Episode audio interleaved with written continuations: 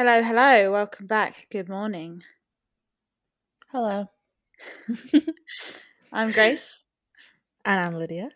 And of course, we're everything with the girls.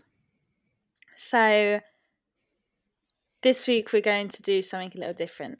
We're going to read you our reviews because we're very excited. We have three whole reviews. Um, But we Yeah. have five ratings. yeah. If you're rating us and not giving us a review, come on. Come, go back and review us. Yes. So, the first one is from Duncan Deal. Thank you, Duncan Deal, Mystery Man. It says I might be a tiny bit biased as my daughter is the co-presenter. Ooh. But this is well worth a listen, and it makes you think about famous situations, unsolved crimes, and mysteries differently. it's so well put. Thank you. Thank you. Yes, that's my dad, in case none of you realised. um, yeah, and then the next one we have from Sarah Jane Granger. Shout out! Ooh. Hello. We're famous. Um, and she has said, as a true crime junkie, I love this. Grace and Lydia are so chill and easy to listen to. I love how they've introduced me to cases I've never heard of. Fabulous. Fabulous. Absolutely fabulous, darling.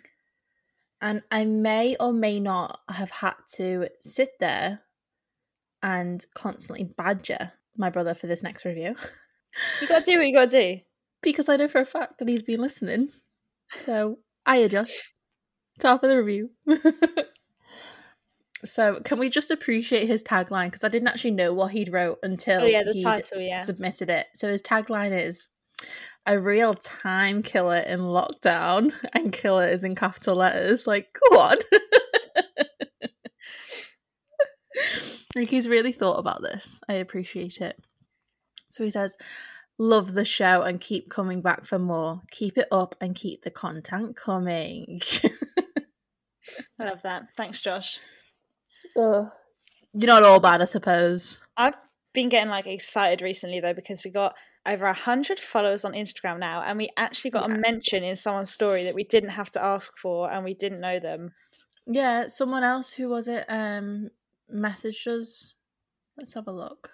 Oh yeah, they messaged us saying they're really excited for the Jess. Ed Gein podcast. Yeah, so and we hi Jess. We hope you both- enjoyed the Ed Gein podcast. yeah, very exciting, very exciting. But yeah, Yeah. yeah.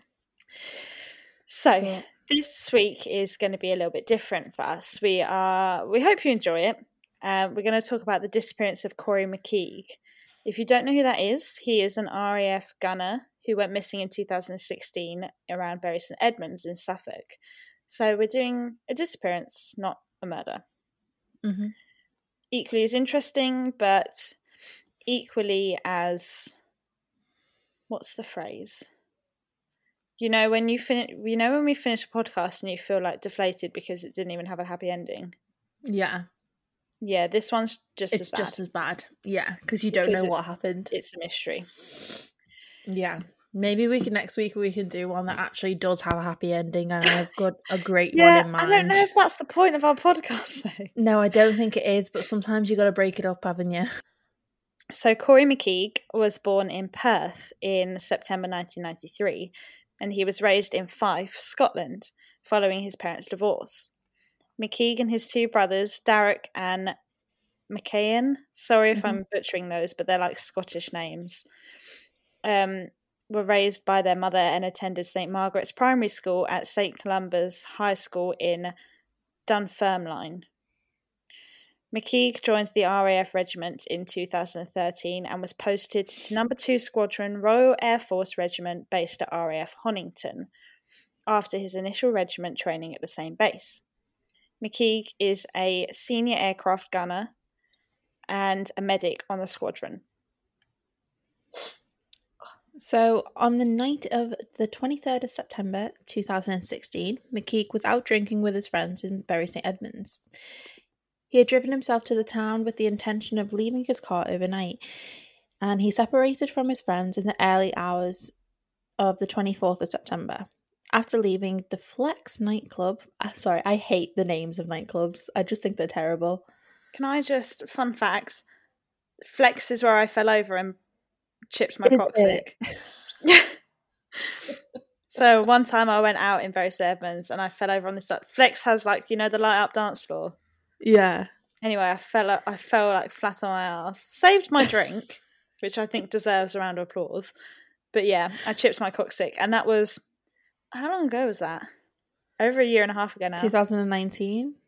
Yeah, a year and a half ago now, and Yeah. I still have to sit on a cushion.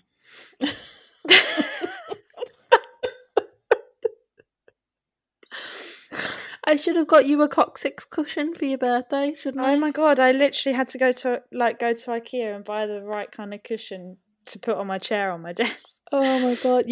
So the doorman of Flex recalls asking McKeague to leave because he was too drunk to stay. I mean, I've never had that before. I've had that so many times. It's actually it's more that they ask they ask me to leave because you're too drunk to stay. No, okay. Um, not anymore.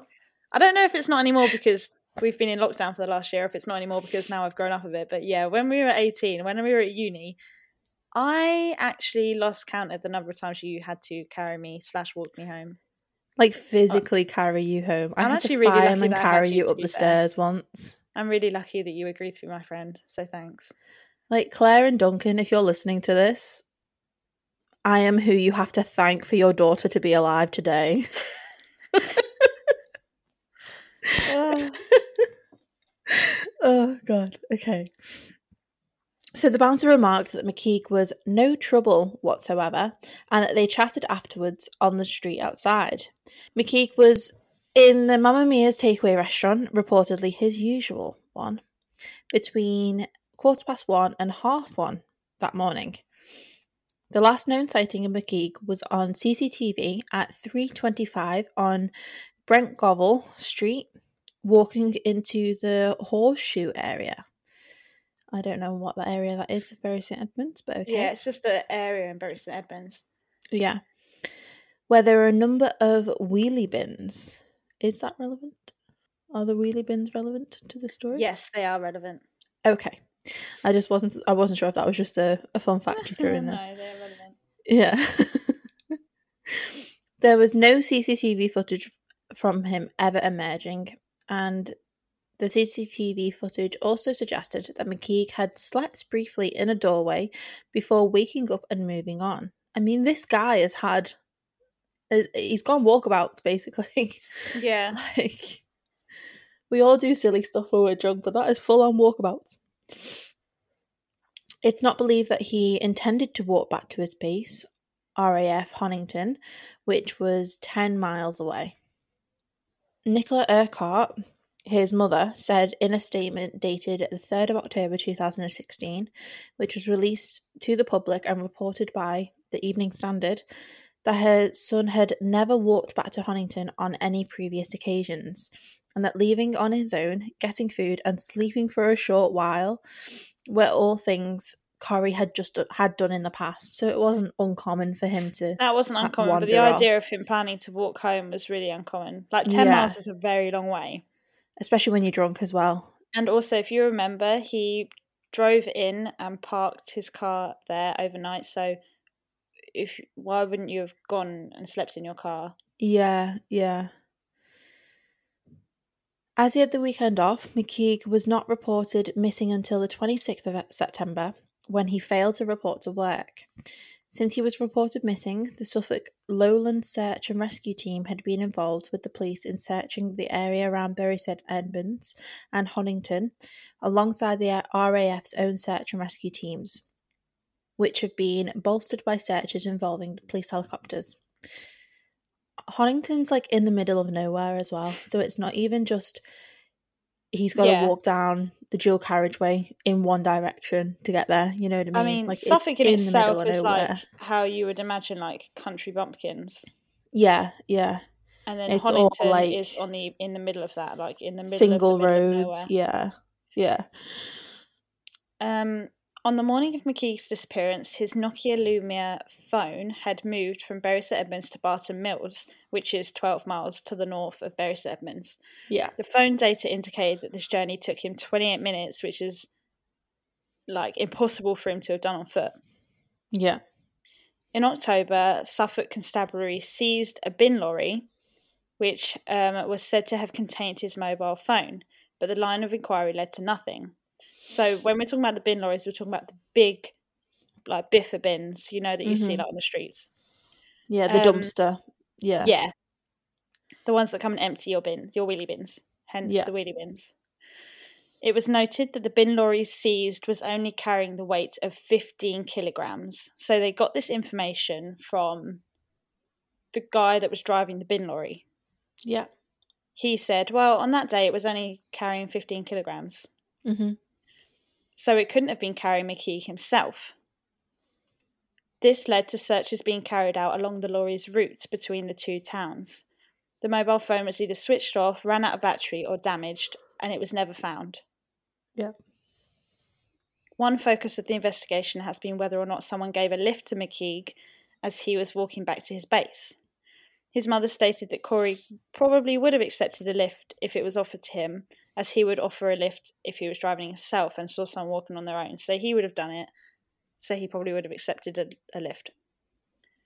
She also appealed for anyone who might have given him a lift to come forward, even if something untoward had happened. Police believe that McKeague was not in Bury St Edmunds. Superintendent Katie Elliott stated in an interview with Nicola Urquhart that there could have been a third party involved and that police can't rule anything out. The investigation also covered parts of the Hollow Road industrial estate in Bury St Edmunds and Great Livermere, which is a small village close to RAF Honington, on McKeague's supposed route back to the base.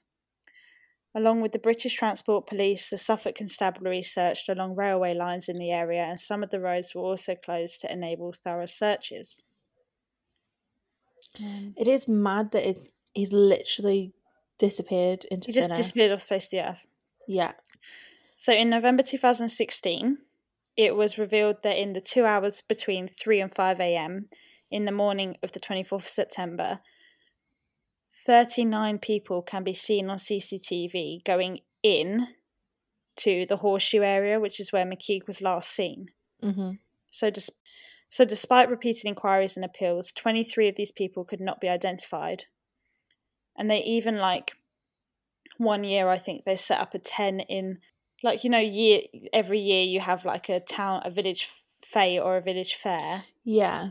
They set up a 10 in, like, the fair one year, um, which was specifically dedicated with pictures of these CCTV, these people Yeah. Yeah. and it was like if you if you them. recognize these people if you know these people come let us know but they, that still didn't get anyone recognized But this is the thing as well, like they might not be from that area. They could just be there for a night out with their mates. Like if Yeah, I if I came to see you for the night, like yeah you'd never go back but it might not be that no one wants to come forward. It might just be that they're not there anymore. Like yeah uh, the fact that 23 people couldn't be identified though that's kind of where the theory of a third party get comes in Yeah. Yeah. So in February 2017, police started searching the landfill previously identified as being the last place his mobile phone was located when it was connected to a tower. This was in the brief that McKeague had slept in a bin in the horseshoe area and had been crushed to death by a bin lorry collecting the contents of the bin and transporting them to the landfill site. While Suffolk police stated that McKeague had gone and slept in a bin in the horseshoe area, his family said that they did not believe this version of events. If necessary, they said he would have gone and slept in his car, which is like what we said before. yeah but it's i mean it's not as uncommon as you think it is for people to fall asleep in bins and die No, it's not. Yeah, That does- not. I mean, I don't know how what how often it happens in England, but I've definitely read some places that sometimes that's happened in America. Yeah, definitely. Especially um, like homeless people and stuff. They go in to escape the weather. The difference is that the people in America they get in those massive like restaurant bins, hmm and where McKeague's gone in Bury St Edmunds, it's like a, a residential area. So the the wheelie bins are like the typical wheelie bins you get in England. Yeah, they're they're like a two wheel rectangle bin. It's not a dumpster. Um, yeah, like you wouldn't get a comfortable night's sleep in a wheelie bin like that. No, you wouldn't. Like most people wouldn't even be able. To, if he's like over six foot at all, he won't be able to Mm. fit in there. Like to lie No. down, especially. And even if he did, he'd have to lie on its side in order to lie down. Otherwise, he'd be upright the whole time. Because it is, it's like you could stand in it, but you can't bend down or lie down in one. Like so, even if the the idea was that oh, they've emptied him into the lorry, the the the worker collecting the rubbish would have to lift it, like wheel it over to the Yeah, that's so they another can notice well, the weight of it. them. Do you know what I mean? Yeah, Mm. because the weight of a wheelie bin, even when it's full of rubbish, will in no way compare to the weight of a wheelie bin if there's a human inside. Mm. So I'm sure they would have noticed that. Yeah. And even then, when they hook it up to the lorry, I'm pretty sure they open the lid themselves to then for it to then dump in. So it doesn't really logic does not stand with that idea. So on March the 1st, 2017, a 26 year old man was arrested on suspicion of attempting to pervert the course of justice, which is lying to the police to um, prevent investigation going ahead, basically, if no one knew what that was. When it was discovered that the bin lorry first questioned was closer to the weight of 100 kilos rather than 15, which was originally believed. The man was later released, and police stated that they believed he had genuinely made a mistake. Urquhart stated that this can really devastatingly mean only one thing. I mean, if you don't know what that one thing is, then Yeah. yeah, it's it's kind of obvious, isn't it? So the beast, the police basically thought maybe he's like mixed up his days or something. Yeah. The search was planned to cover 1,100 square yards to a depth of 25 feet and was expected to take 10 weeks. By May, they had shifted through 3,000 tons of waste. I would not want that job. I know. And you're looking for a body as well. That's even worse. but also, surely they would have checked the inside of the bin for forensics, for like blood and stuff. I don't I don't know. Do you know what I mean? Or like get search dogs or cadaver dogs to. I know there's there could be question of oh well there could be other waste with human blood on it or whatever you know like tissues and stuff that that could be what they're picking up on but Hmm. at least it gives you an idea if there was ever anything in there. Yeah, I don't know. I guess uh, there must be a reason why they didn't, or maybe they did Yeah. and it just doesn't say it anyway. I mean I don't think it's a big conspiracy or anything but I just think it's just, it's just a bit strange. Yeah. On the 21st of July 2017, 20 weeks into the landfill, landfill search, Su- Detective Superintendent Katie Elliott announced at a press conference that the search of the landfill had come to an end with no positive results of McKeague. A human skull was found on the site in April 2017, but it was discovered to be female, dating back to 1945. That's mad. Isn't it? That's, that's crazy. How many other fucking skulls are there in my in my Honestly, that's crazy. waste? Like Ugh. 1945, and they they just also didn't seem to care about finding out who that person was. yeah, yeah. Yeah. I mean, how could they find out who it was? Because you Mm. won't get DNA on it. Yeah, true. Dr. Stuart Hamilton, a forensic pathologist, stated that if McKeague's body had been in the bin lorry and was it was crushed, then the rate of decomposition would have been faster than a normal of a, for a human body. With the amount of waste on the site, cross contamination from another humans' DNA was also a strong possibility. So, even then, you would it'd be hard to try and actually identify if it was him or not. Like, Yeah, so maybe that's why they didn't. yeah, In October 2017, Suffolk Police announced another search would be started at the landfill site, site at Milton in Cambridgeshire. A review of the investigation into McKeague's disappearance by a specialist police unit in the Midlands, in the East Midlands, supports Suffolk Police theory that McKeague climbed into a bin in the horseshoe area of Bury St Edmunds and was brought by bin lorry to the landfill site in Milton.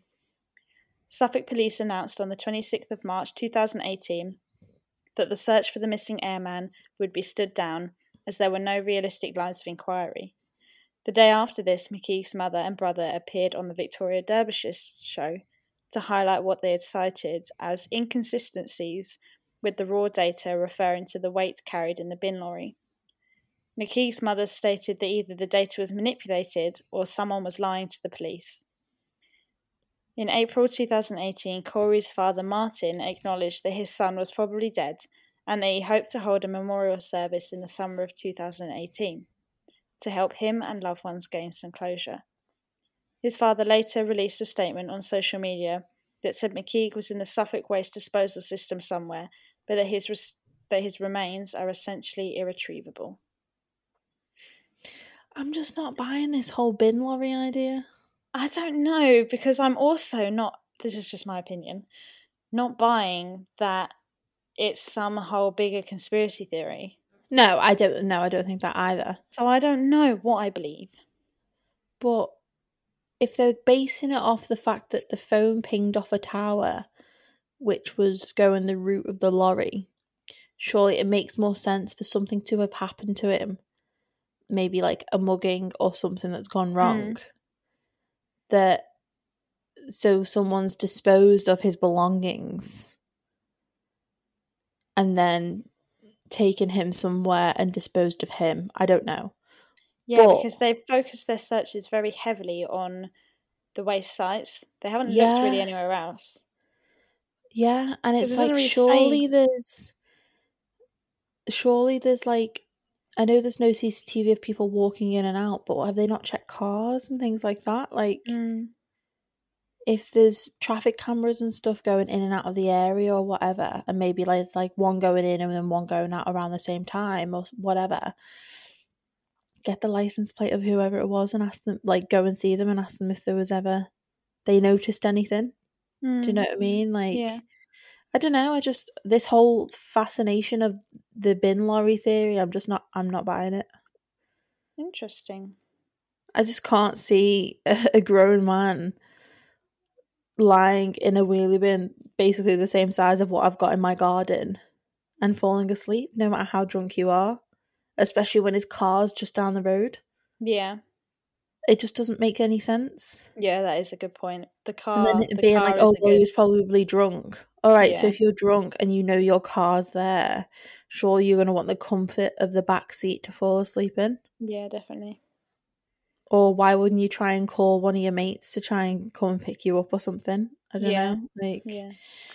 It just doesn't make any sense. But then I don't think it's this, this big conspiracy either. I think there's just something else has happened, and because this focus has been on the bin lorry theory, that it's just been overlooked. Yeah, but it's like I don't know. What else could have happened to him? He just disappeared off the face of the earth.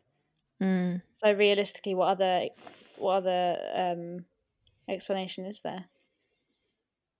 I mean, there's a big canal in Bury St Edmunds, isn't there? Or am I thinking of somewhere else? Don't know. That's a really good question that I don't know the answer to.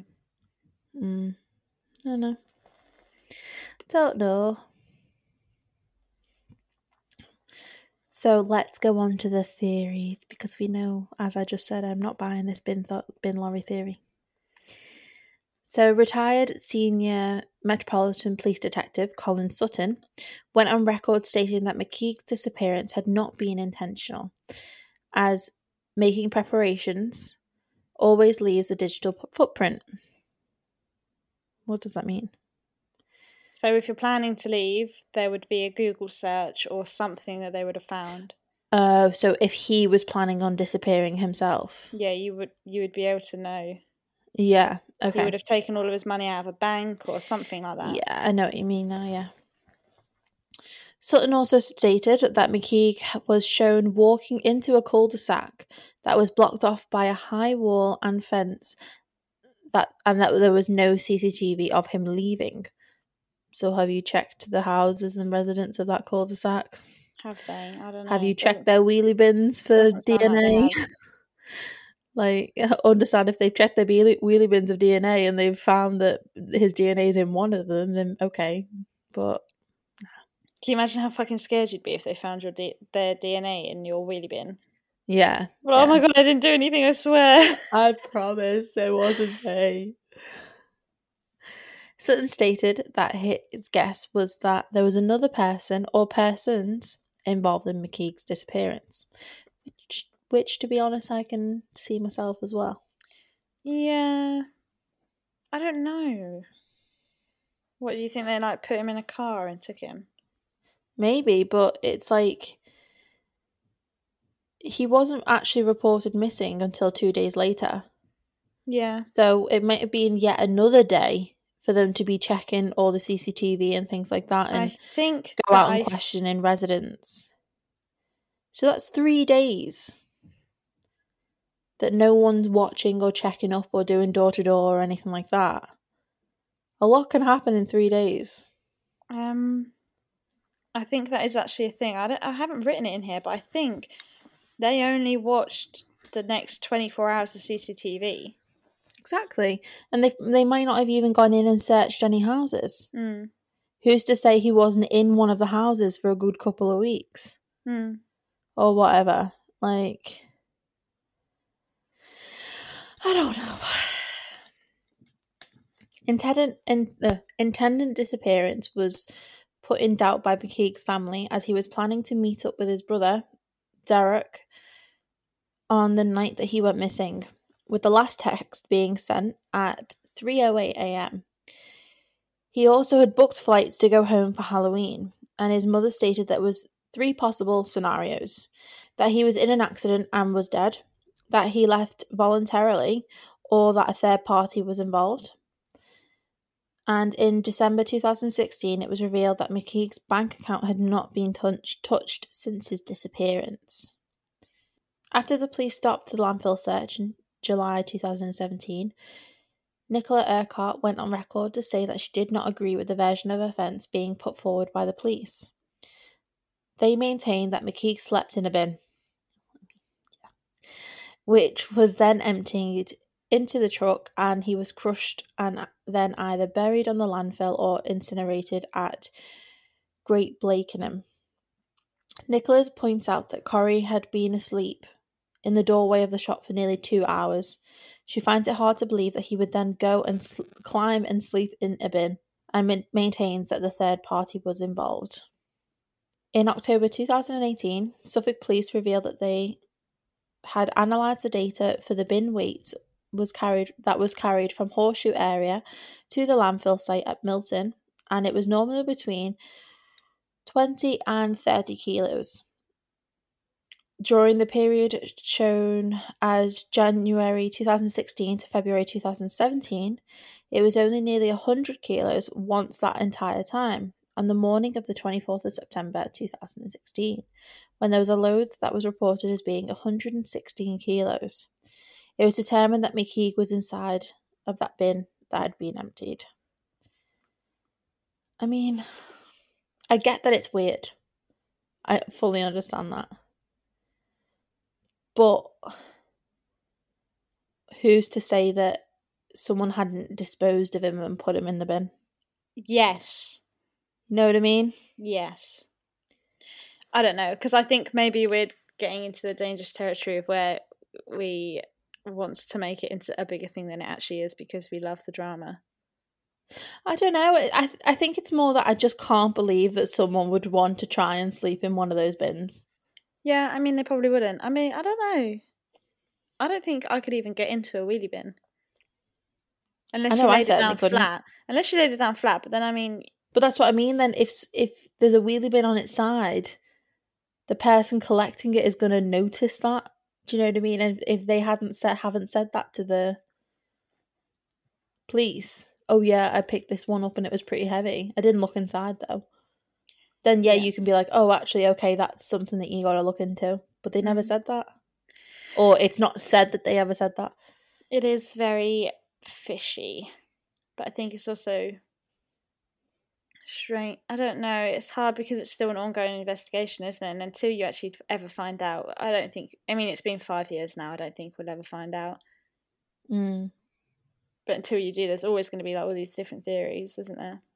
Yeah, I mean, I don't know. I just think it was too focused on that one area. Yeah. I wonder not if to say that an should be like, yeah, into it because it was they they clearly missed important things. Like there was no evidence from any of my research that they searched the houses in the horseshoe area or the gardens or that they checked like the cars coming in and out or anything like that. So I don't know.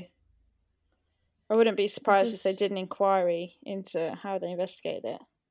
But it's also like, why would he go over to a residential area? That's the big Mm. thing as well. Yeah, when his Like, car was just there. Yeah. So did he know someone there or something? Yeah. I don't know. It's just Anyway, it's a mystery. Um, it's very strange. but it is very interesting. So yeah, if you are interested in that, keep reading about it because it's obviously uh, they're not actively investigating it anymore, but obviously they don't know what happened yet. So I'm sure on Reddit or wherever there's still going to be stuff coming out about it. Mm, yeah. Um, Yeah. But yeah, so It's a nice like short this, one this week. Yeah, I mean it's a short one, but it's thir- like thirty minutes. That's acceptable. Yeah. Yeah. Um, It's only a short case, so yes, it is, and it's one of those like where we don't know what happened, so there's only so much we can talk about. hmm Um, Yeah. yeah. So if you enjoyed this podcast or any of the other ones, be sure to follow us on Instagram at Everything with the Girls Pods, um, and leave us a review. We'll give you a little shout out in the beginning. Um, we will indeed. and yeah, we'll see you next week. Yeah. Bye. Have a fantastic week. See you Yes. later. See ya. Bye.